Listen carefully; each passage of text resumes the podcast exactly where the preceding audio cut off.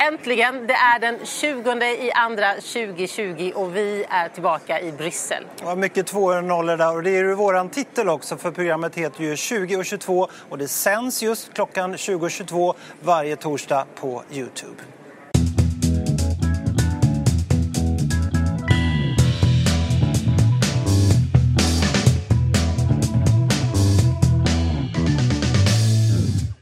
Och nu ska vi prata om pengar och det är mycket pengar. Ja, och vi ska göra det intensivt därför att just precis nu, idag, så har E U:s alla tjugosju regeringschefer kommit till Bryssel. De ska låsas in under ett antal dagar tills de har kunnat enats om en budget. Om det som formellt på svenska heter den fleråriga budgetramen tjugohundratjugoett till tjugohundratjugosju. Men som vi här i Brysselbubblan kallar för M F F-en. M F F-en, den Multiannual Financial Framework. Och det är alltså hela E U:s sjuåriga budget. Den ska de enas kring. Och det är ju så att vi fram tills nu har haft en regel som gäller att en procent från varje medlemslands B N I ska ingå i den här budgeten. Men nu har det höjts flera röster som vill höja den till en komma noll sju procent. en procent det har lett till hela elva tusen miljarder kronor i en total budget. Det här låter som jättemycket pengar, men det är som sagt en budgetram över sju år. Dessutom ska man ha klart för sig att E U är stort. Det är väldigt stort. Det är många människor som bor här. Och slår man ut det här över sju år, då blir det per år ungefär ettusen femhundra miljarder kronor. Det är också mycket pengar, men tänk efter. Det är bara lite mer än vad vi har hemma i Sverige i statsbudget. Det är till och med mindre än Österrikes statsbudget. Eh, slår man ut det per person så har det fram tills nu då varit tvåtusen fyrahundra kronor per år. Och ja, man får ju rätt mycket för de pengarna. Man får väldigt mycket för de här pengarna. tvåtusen fyrahundra kronor är en hel del. Men det är ju så att Storbritannien har lämnat oss. Och de lämnade inte bara oss där och sa tack och hej, utan de tog förstås sina pengar med sig. Och det gör ju att vi har ett stort hål i vår budget samtidigt som vi behöver investera mer i bland annat klimat- och miljöpolitik. Och det är därför som den här kan... Michel, han har eh, gett det här förslaget till de olika medlemsländerna att nu ska vi höja från en procent till en komma noll sju procent av B N I. en procent till en komma noll sju procent. Och det låter ju inte så jättemycket, men det är i alla fall tillräckligt mycket för att vår Stefan Löfven verkligen har farit i taket och sagt att det är helt oacceptabelt, det blir alldeles för mycket. Och han har fått lite stöd från några andra, mm. eh, till exempel Nederländerna, eh, Danmark, Österrike också. Alla de här länderna är ju länder som ger mer än vad de får tillbaka. Och de här fyra har nu börjat faktiskt kallas för de snålas gäng. Hoppsan. Det stämmer inte alls, säger Stefan Löfven, utan han säger att det här är en förening som kallas för Skattebetalarnas vänner. Ja, Storbritanniens utträde har ju inte enbart skapat ett hål i E U:s budget. Det har också fått konsekvenser för den brittiska drottningen Queen Elizabeths budget. Hon är förvisso den trehundrafyrtiofjärde rikaste människan på denna jord. Men hon har i flera år erhållit jordbruksstöd. sex komma fem miljoner kronor av skattebetalarnas pengar varje år. Och vi undrar såklart hur den brittiska drottningen ska kunna klara sig utan detta jordbruksstöd ifrån E U. Så vår producent har försökt få tag på henne på telefon och i slutet på programmet får vi höra hur det gick. Mm. Och hon är inte ensam att få det här stödet. Det finns ju många bönder och lantbrukare som verkligen behöver stöd från E U:s jordbruksbudget, som dessutom är den största budgetposten. De behöver dem mycket mer än vad den svenska kungen, som också får stöd, behöver den. Men för att då förstå lite mer om varför Sverige så gärna vill tillhöra de snålas gäng, så har vi vänt oss till mannen som inte bara kan allt och känner alla, utan som också är här. Han är här tillsammans med statsminister Löfven. Han befinner sig sjuhundrafemtio meter bort utanför förhandlingsrummet och han är Sveriges E U-minister, Hans Dahlgren. Hej Hans och välkommen till tjugo tjugotvå. Tack så mycket, trevligt att få vara med. Du är i grannhuset eftersom du måste vara nära förhandlingsrummet om du skulle tvingas in och läsa lusen av någon. Men, så vår första fråga är, hur går det? Hur är stämningen? Stämningen är förstås förväntansfull. Den är väl allvarlig skulle jag säga, för det här är en viktig förhandling som just ska till att börja. Och nu ska alla de tjugosju stats- och regeringscheferna först få säga sitt i en rund, bordsrunda ska jag säga. Och sen kommer ordförande Michel att ha enskilda samtal med var och en under natten. Så vi får se vad som blir resultatet av det. Mm. Nu är det här kanske en ledande fråga nästan, men vore det inte bättre att först till exempel slopa sub, eh, subventioner för fossilt och göra om jordbruksstödet innan man börjar höja hela E U-budgeten? Ja, man måste nog ta alltihopa i ett paket så att säga. Och vi har ju faktiskt i förslaget, och det är en av de riktigt bra sakerna, en ordentlig satsning på att hejda klimatförändringarna.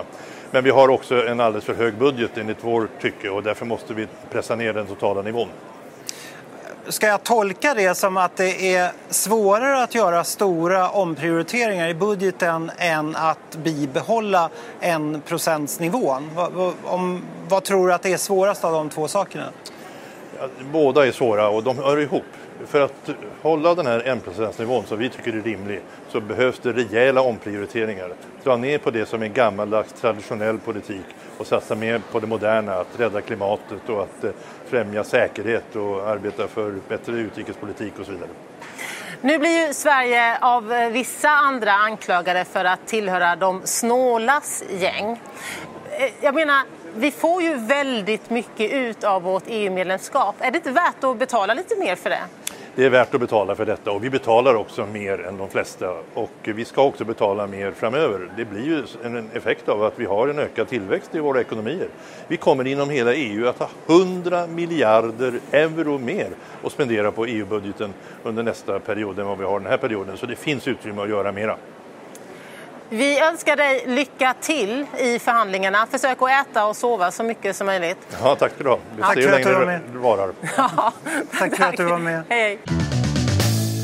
Och nu till Sverige och veckans nyhet om att flera kommuner och regioner har valt att avbryta sina samarbeten med Kina. De lever ju inte upp till det de måste göra när det gäller mänskliga rättigheter, och dessutom har de fått en hårdare och hårdare ton mot oss i Sverige. Ja, äntligen några som har lite råg i ryggen. Tack Åmål, Linköping, Västerås, Region Dalarna och Borlänge för att ni gör det här. Vi är många som står bakom er. Därför att Kina är en kommunistdiktatur. Jag vet att många hellre sitter framför datorn och klickar hem så här billiga produkter från Kina över nätet än att reflektera över det faktum att Kina bryter mot mänskliga rättigheter. Det finns uppskattningsvis en miljon människor i slavläger. De håller utländska medborgare fängslade, eller som den svenska förläggaren Gui Minhai, han är försvunnen utan att ha ställts inför rätta. Och om och om igen så bryter de mot mänskliga rättigheter. Och det här larmas om ideligen, och ändå så väljer många att se mellan fingrarna och fortsätter att göra affärer. Fy fasiken för den här dubbelmoralen. Mm. Jag kommer i alla fall att tänka på Greta Thunberg. Ingen är för liten för att göra något stort. Ja, det är knappast någon överraskning för er hemma i Sverige att det blir en tidig vår i år. Men rent meteorologiskt är det här med vårens ankomst lite knepigt. Våren kan inte starta före den femtonde februari, och det måste vara sju dygn i sträck där alla dygnen har en medeltemperatur som ligger över noll grader. Så det är faktiskt egentligen först nu på lördag morgon som vi vet om våren kom i lördags. Jag har fått några kartor från min eh, meteorologkollega Lasse Rydqvist på StormGeo som visar ett eh, väldigt stort område där det troligen i alla fall då blir vår redan den femtonde februari. Det är ett stort område, men det är egentligen inget riktigt rekordstort område. Vi har haft tidiga vårar tidigare också, men det som är anmärkningsvärt det här året, det är ju att det inte har varit vinter. Enligt S M H I, enligt definitionerna. Och det kan vi se på den här kartan som visar ankomstdatum när vintern började. Och som ni ser, ett stort område, framförallt Götaland, där har det inte varit vinter i år. Och vissa platser, bland annat i Småland, så har det aldrig tidigare inträffat. Mm. Men en positiv nyhet från veckan, det är att vdn för Amazon, Jeff Bezos, har skänkt hela hundra miljarder kronor till klimatkampen. Och det är mycket pengar. Vi har ju pratat jättemycket om E U:s budget i det här programmet. Och det här är alltså nästan tio procent av budgeten för hela E U under ett år. Och visst, han har fått en massa kritik för att han kanske mest gör det här för att tvätta sitt varumärke och så vidare. Men det må väl vara hänt om man ändå bara gör både och. Alltså också bidrar till att rädda världen lite grann i alla fall. Så kan åtminstone jag tugga i med det. Ja, Per får tugga på. Vi ses om en vecka. tjugohundratjugotvå börjar närma sig sitt slut. Men... Jajamän, det är en sak kvar. Och det var ju det här med den brittiska drottningen. Det ska bli väldigt kul och spännande att se om hon klarar sig utan E U:s jordbruksstöd eller inte. Thanks for calling Buckingham Palace. Good morning, Buckingham Palace. Hello, I'm calling from the talk show twenty twenty-two and I wish to speak with Her Majesty the Queen, please. Sorry, she's not available. Okay. Uh, is there a better time to call back? Um, you'd have to write to Her Majesty rather than speak to her. Okay. Because I just have one one simple question, really. It's regarding the the farming aid that the Queen has received throughout the years for her for her estate Sandringham, and whether she yeah, will like cope. I said, it's not possible to speak to the Queen, but you can write to her at Buckingham Palace. I can give you the address. Yes, please. It's Buckingham Palace, London. Yes. S W one A one A A. Yes. Okay, but you don't have any comments on behalf of the Queen regarding the, the aid she received? If you want to get in touch with the Queen, you have to write in. Sorry. Okay, I will do so. Thank you very, Thank much. You very much. Have a good day. Bye-bye. Bye.